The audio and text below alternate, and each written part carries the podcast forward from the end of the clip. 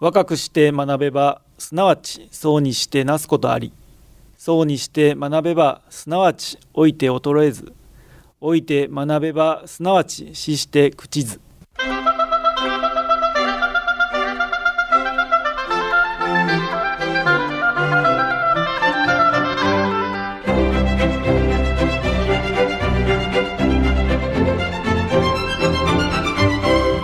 兵庫ラジオカレッジ。今朝の川柳。長生きし。主治医早くも三代目。長生きし。主治医早くも三代目。小寺智子。いつまでも若いと思っていたらいつの間にかこんな年に。若い頃にお世話になっていたお医者様もお年を召され今やお孫さんの若い先生に見てもらっています。時の移り変わりのなんと早いことでしょう。さて今朝の兵庫ラジオカレッジは株式会社海洋堂専務取締役で大阪芸術大学教授の宮脇専務さんのご出演で好きなことだけで生き抜く力をお届けします。今朝の講座は自由課題番組です。兵庫ラジオカレッジの学生の皆さんは学生区分にかかわらず講座を聞かれての感想をはがき1枚にまとめ事務局まで提出してください。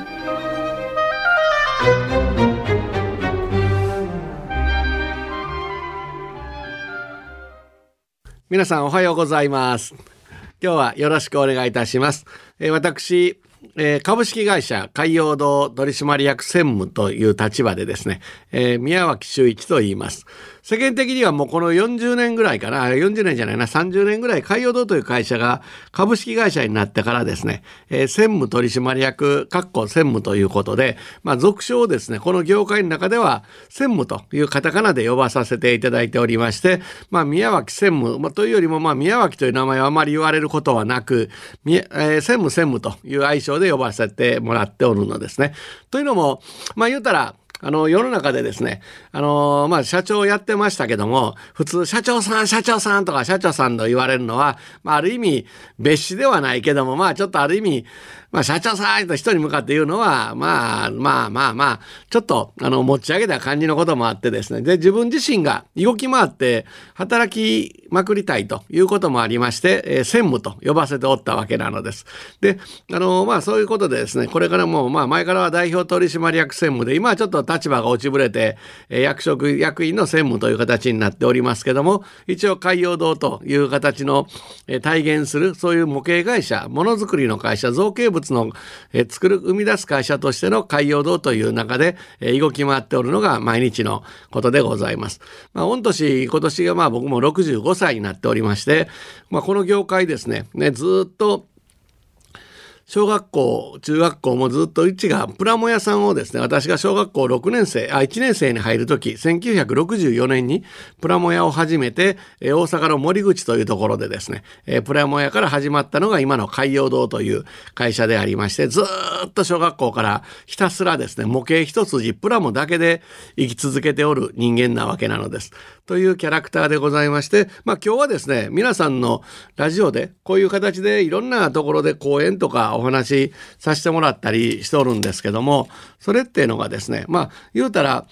えー人前でこうやってお話したり講演したりなんやかやするのは自慢話しとるわけなんですよね。つまり自慢話っていうのはこういう場所で皆さんに喋るというのはそれなりのですね、えー変わったお仕事をしたりとか、自分の中で特徴がある人にこうやってお話をさせてもらえる立場におるということが一つのあの自分での立ち位置やと思ってますんで、今日はまあ私のですね、自慢話的なものを皆さんには聞いてもらって、まあ何かの役に立ったらええかなと思っております。で、えーまあ僕なんか最初に今でもお仕事はバリバリやっておるんですけども、いろんな方とお会いするわけなんですが、最初にですね、えーお会いした時に最初に向こうの先方さんとあの会話するスタート、つかみを取る時にですね、えー何から始めるかというと、ご趣味なんですかと。あなた様の趣味は何なのですか？何が楽しいのですか？何のために、あの、まあ、生きてはりますかというようなですね、割とざっくばらなところから入ってます。まあ、例えば、えーゴルフやってます。走るのが好きです。本読むのが好きです。映画が好きです。という話で、えー、お話をさせてもらうんですけども、まあ私も結構ひどい人間でですね、じゃあ話した、それ聞きました。映画が好きですとか、読書が好きですと、趣味ですと言われるとですね、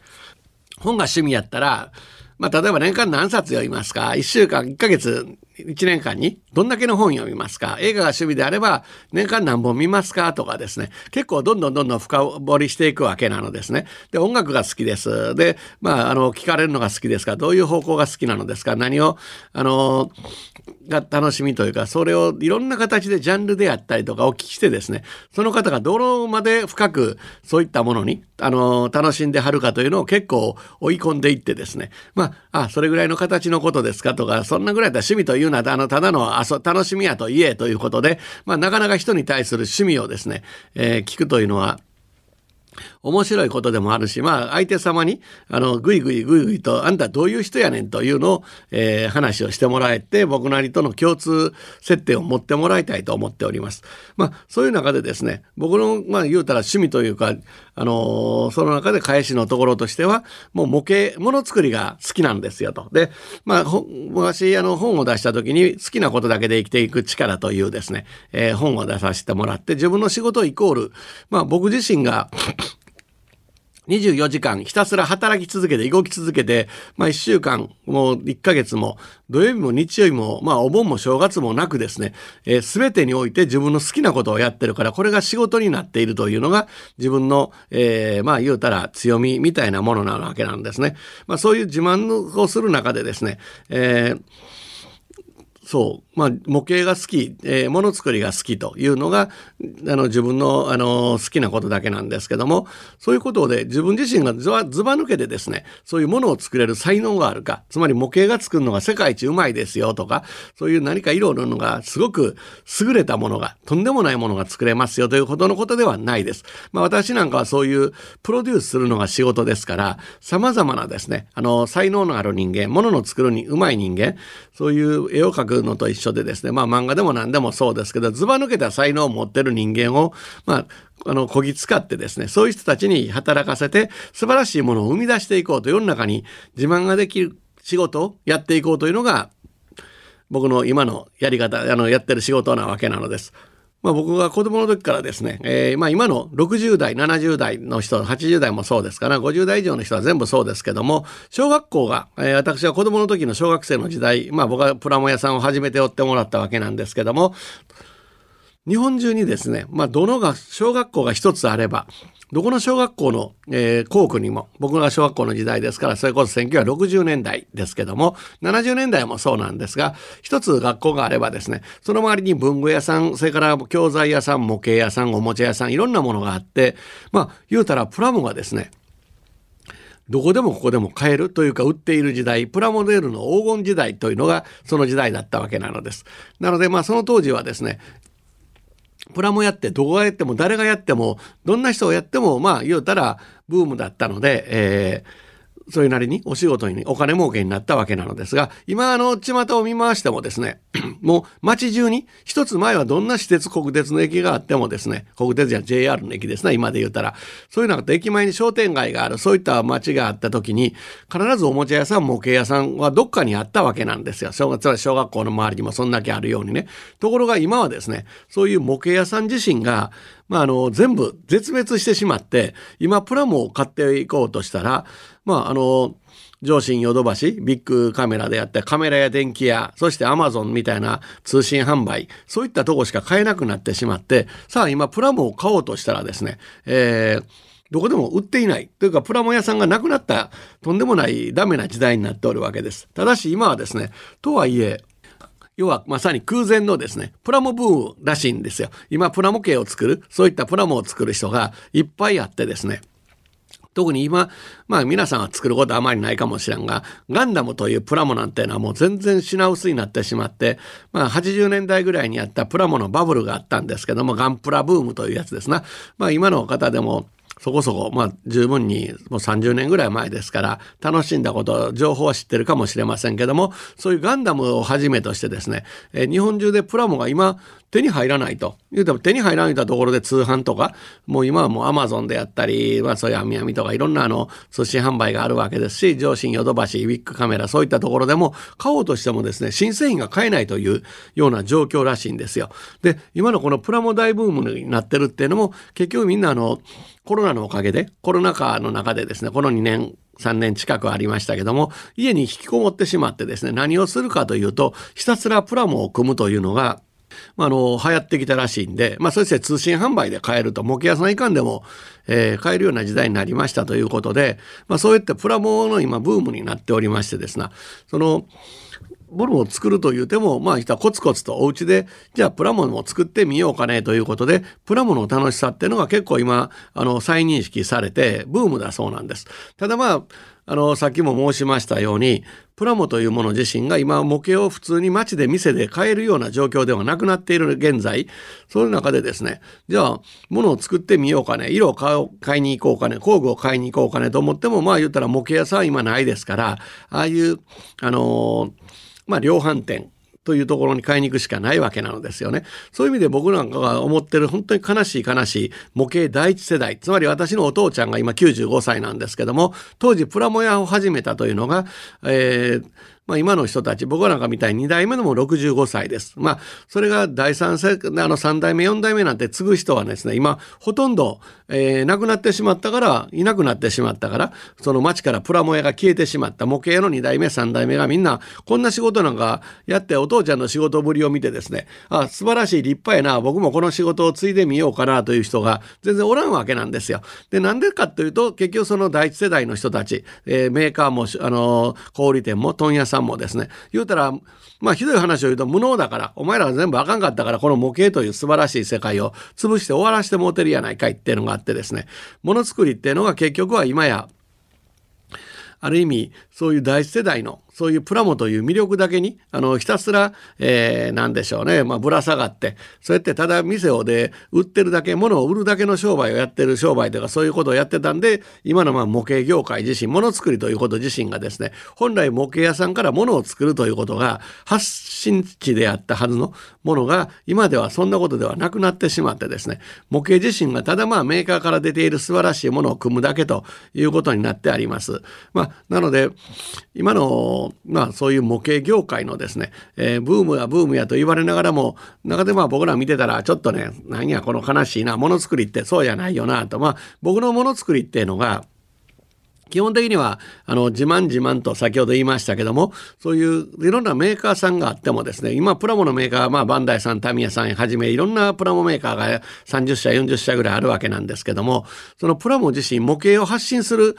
人たちがですね自分たちがどういう意思を持ってこの模型を世の中に伝えてそれでお客さんに対して何を作ってもらいたいか何を楽しんでもらいたいかこれはどういう意思を持って作られたものかというそういった製品になっていないというのがあの僕にとってはこれはまああかんことやなと思っとるわけなんです。街道さんっていうのが今こうやって僕は皆さんにお話しさせてもらうっていうのはですねまあそもそもここまで僕自身もまあ仕事として成功してできたことっていうのが今から20年ちょっと前にですねお菓子のおまけ食玩ブームというのがありましてチョコエッグ日本の動物コレクションというのがこれは皆さんご存知かもしれないこれはまあなんと3年間で1億3000万個という数がですね日本のコンビニから皆さんの手元に回ってその後もありとあらゆるフィギュアというものが世の中に広まっていったつまり街道がやってきたことっていうのはこれまでも様々なお仕事をやってきておりますけどもオタク文化としてですね世の中にフィギュア、まあ、あとは模型ものづくりをいかに広めるかこの素晴らしさを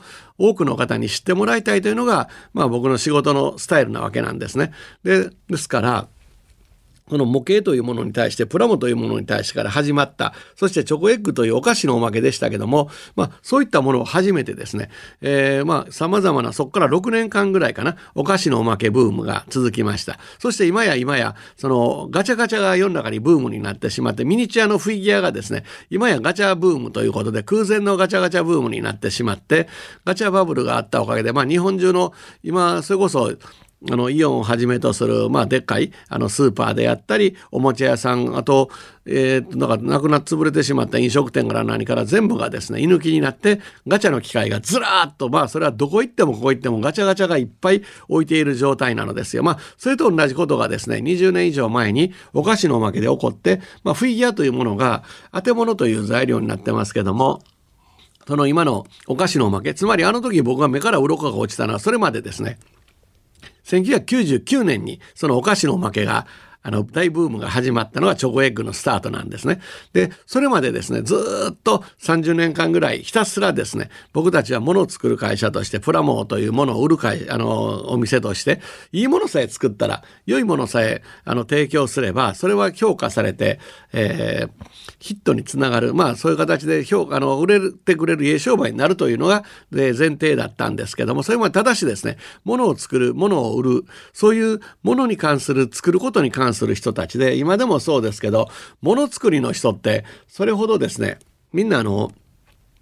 お金儲かってないんですよ。現場の人ってまあ、これは現状ですね。言うたら予算が大体あの100あった場合でも、物をいいものを作ろうとか、自分たちがものづくりの会社、ものづくりの仕事をするとですね、そこに200、300のエネルギーをかけて、コストパフォーマンスは全然良くないことなわけなんです。こういうものづくりの仕事って本当に効率が悪いし、それであの、大儲けなんてできるわけがなかったし、ひたすら僕らもいいものを作ったら、あの、評価されるよ、売れるよ、ということで、えー、やっておったんですが、確かに評価は、海洋堂というのはマニアの中ではですね、1999年のお菓子のおまけまでは、それなりに、まあ素晴らしいものを作る造形集団ではあったんですけどし、そういう怪獣であったり、フィギュアのヒーローであったり、アニメのキャラクターであったり、ありとあらゆるものをですね、僕たちは作り出してきたわけなんですけども、その中でですね、海洋堂が生み出したものっていうのはいっぱいあるわけですけど、ただ評価はされてもですね、全然儲からんかって貧乏やったんですよ、当時もね。で、そういうあの貧乏な中で、ひょんなことから、その素晴らしいフィギュアをですね、たったの150円のお菓子の負け、チョコエッグって150円のものだったんですけども、それも今まで一番人気のなかった日本の動物をコレクションするというものがですね、えー、まあ当時はいろんな他のキャラクターを、えー、まああの IP コンテンツというやつですな漫画映画アニメの漫画あのそういう特撮のキャラクターに打ち勝ってですね日本の動物というものが、えー、まあ、圧倒的な力を持って、えー、商売が成功したわけなんです。でそしてそれが僕らも目から鱗が落ちたのは結局ねあのものを作っていいものだけではなくって、そのブラインドにした、つまり当て物にした、あのチョコエッグの動物をはじめとして、今のガチャガチャもそうですけど、何が出るか分からへん。5種類ぐらいある中で、例えば今のガチャだったら、えー、まあ当て物ですから、自分が欲しいものを、えー、欲しいが出るまでにガチャガチャガチャガチャ何回も何回も回すわけなんですよね。お菓子のおまけでもそうですけども、自分が好きなものをえー、欲しい場合は結局そうやって回すことによって当て物の景品であったりとかそういったものがですね、えー、まあ自分が欲しいものをそうやってブラインドボックスにしたことによって不自由を与える。そしてそれによってですね、えー、っと、まあ、言うたら購入したい、コレクションしたい、集めたいという気分にコロッと変わるわけなんです。だから日本の動物コレクションが素晴らしかったのは、第一弾に出したのは、例えば21種類のフィギュアたちの中に、日本猿であったりとか、そういう、あの、ウサギであったりとか、カモシカであったりとかが入ってるわけなんですけども、まあ、可愛らしい動物だけではなくてですね、そこに、えー、っと、例えば、ウスバカゲロウの幼虫、かっこアリジゴクですな、そういったものであったり、アマガエルであったり、ヘビであったりですね、そういったものを入れることによって世界観が作れた。そしてそれによって集めるコレクションの意味合いができてしまうことによってですね、そういう自分の中に、まあ、心の中にあった動物好きな人たち、あの、まあ、図鑑でも何でも今本屋さん行っても、まあ普通に自然物というのは全然商売にはならないですし、例えば僕らが出したその宇宙の食玩があって王立科学博物館という宇宙ロケットのシリーズをこれも、え、6種類ぐらいあったんですけどもそれがですねまあ数が少ないとはいえ170万個ぐらいのね、宇宙ロケットのフィギュアのシリーズが売れたわけなんです。まあ、つい最近も、あの、昨日もですね、その、宇宙ロケットが月着陸に失敗してですね、まあ、あの、注目を浴びましたけども、でも宇宙というのはみんな漠然とは知ってるけど、僕たちが子供の時にアポロが月に着陸して69年ですな、そういった時にあの、大ブームになったりとかして、その後、それなりに宇宙というものは、みんなが知ってる人気のあるものではあったんですけども、ただ宇宙雑誌とかそういったものはないわけですし、動物雑誌だって今もないです。だからそういう中でですね、まだまだ僕たちはその動物というものを商売にしてパブリックドメインと言われるみんなが知ってるけど、でもなかなか手につかないものをですね、そういうお菓子のおまけにしたことによって皆さんの手元に届けることができた。これによってまあ僕たちが自分たちがやってる素晴らしいものづくりの世界が、えー、世の中に広がることができたわけなんですけども、まあそうやってですね、自分たちのやってること、自慢できることが、こんなに素晴らしい動物造形やってます。宇宙ロケット素晴らしいですよ。そしてあの、怪獣だってゴジラだっていろんな怪獣があるのまあゴジラって普通にあのいろんなゴジラモスゴジキンゴジモスラ対ゴジラキングコング対ゴジラそして最近のシン・ゴジラもそうですけどもゴジラになって種類があるんだとかそういったことを伝えるためにお菓子のおまけというものを使ったらですねまあそれこそ現代美術から、えー、仏像からそのアニメのキャラクターからありとあらゆる神羅万象まあ海洋堂が作ることによって多くのあの皆さんの知的好あの、まあ、欲求心に訴えてですねこれによって世界観を皆さんに伝えることができた、まあ、そういったことが僕なんかにとってはこのフィギュアを作りあのというものを作ることによって多くの方にですねそういう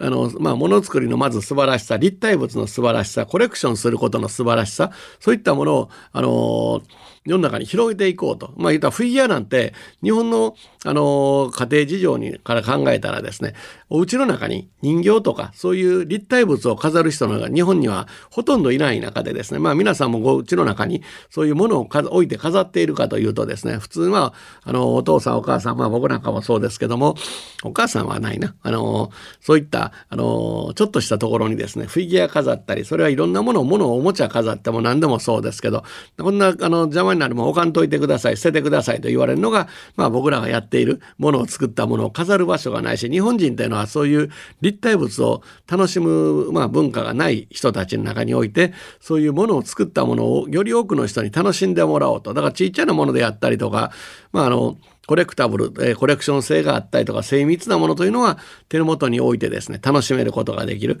そういった中で僕たちがやってるものを作るありとあらゆる、あのー、立体物の魅力をですね多くの形で何かことあるごとに、えー、フィギュアという形のものつまり僕たちが始める前は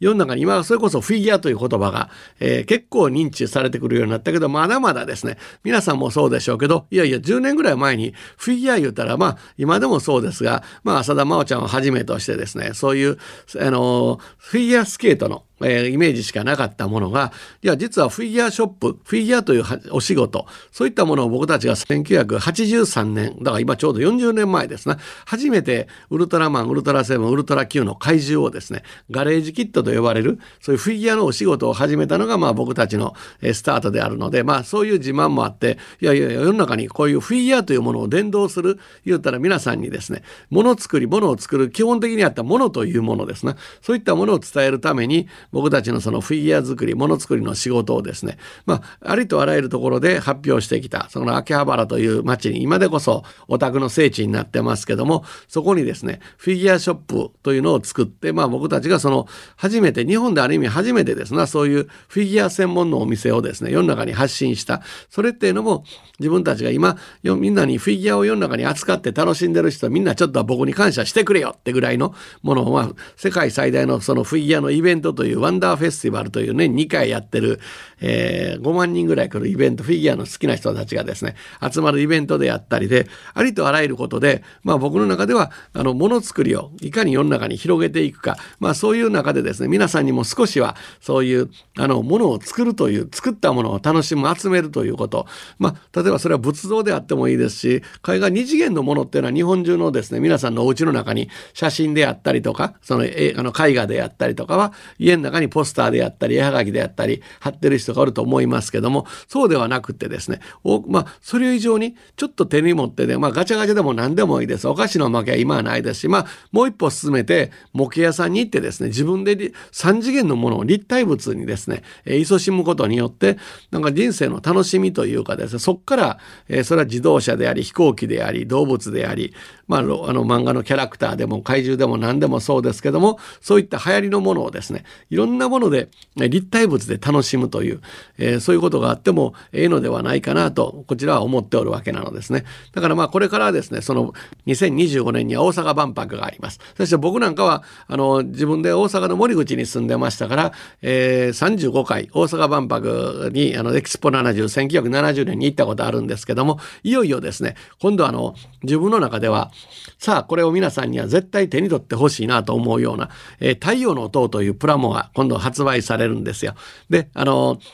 まあ世界1万円台超えて2万円近くなりますけども、まあこれだけのね、太陽の塔の僕自身が行って、小学校6年生、中学校1年生の時代に大阪万博があった人間にとってはですね、ついにこれが、えー、リリースできるという、まあ素晴らしいものも宣伝も、でも宣伝だけど、普通にただ買うてくださいじゃなくて、この素晴らしいものを皆さんと共有したいがために、こういうものを作る仕事をやらせてもらっております。まあ、そういったものでですね、あの、僕としてはこれからもですねものをいろんな形でまあ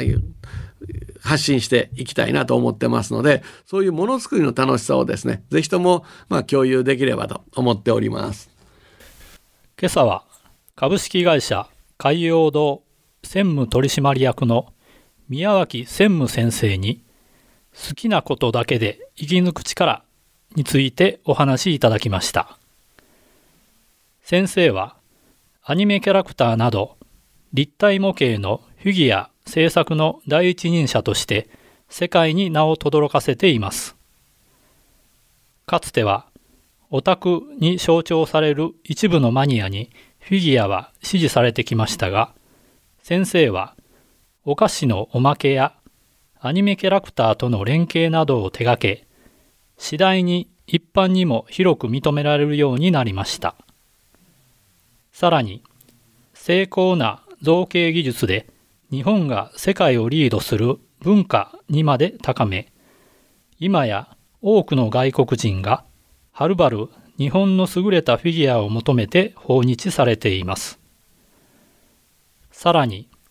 今後もものづくりの素晴らしさ、楽しさを発信していかれるそうです。先生は、これまで自分の好きなことを極めてこられました。世の中の大きな流れや組織にこびることなく自分の好きなことを一心不乱にやり続け自分がこうありたいという気持ちに正直に生きてきたことが結果として今につながっているとご自身の本の中でおっしゃっています。さらに、もう年だからとか自分には無理だとかそういうハードルを作らないことが大切であるとおっしゃっています。私たちも自分自身の好きなことに出会いそれを極めることで充実した幸せな人生を送りたいものですね。それでは今朝はこれで失礼します。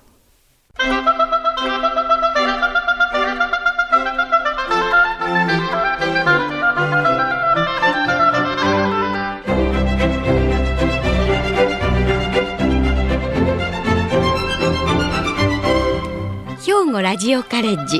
今朝は好きなことだけで生き抜く力を兵庫ラジオカレッジの花本博さんよの案内でお届けしました。来週はレジリエンス農育コーチの新崎恵里さんで心の回復力を高めるレジリエンス農育を予定しています。さてここでお知らせです。来たる5月12日金曜日に兵庫ラジオカレッジの文芸祭を開催します。申し込みをされていなくてもご参加いただけます。午前10時から会場は東加古川にある稲美野学園大講堂です。学生の皆さんはどうぞご出席ください。この番組は兵庫県生きがい創造協会の提供。公益財団法人井上記念会の協賛でお送りしました。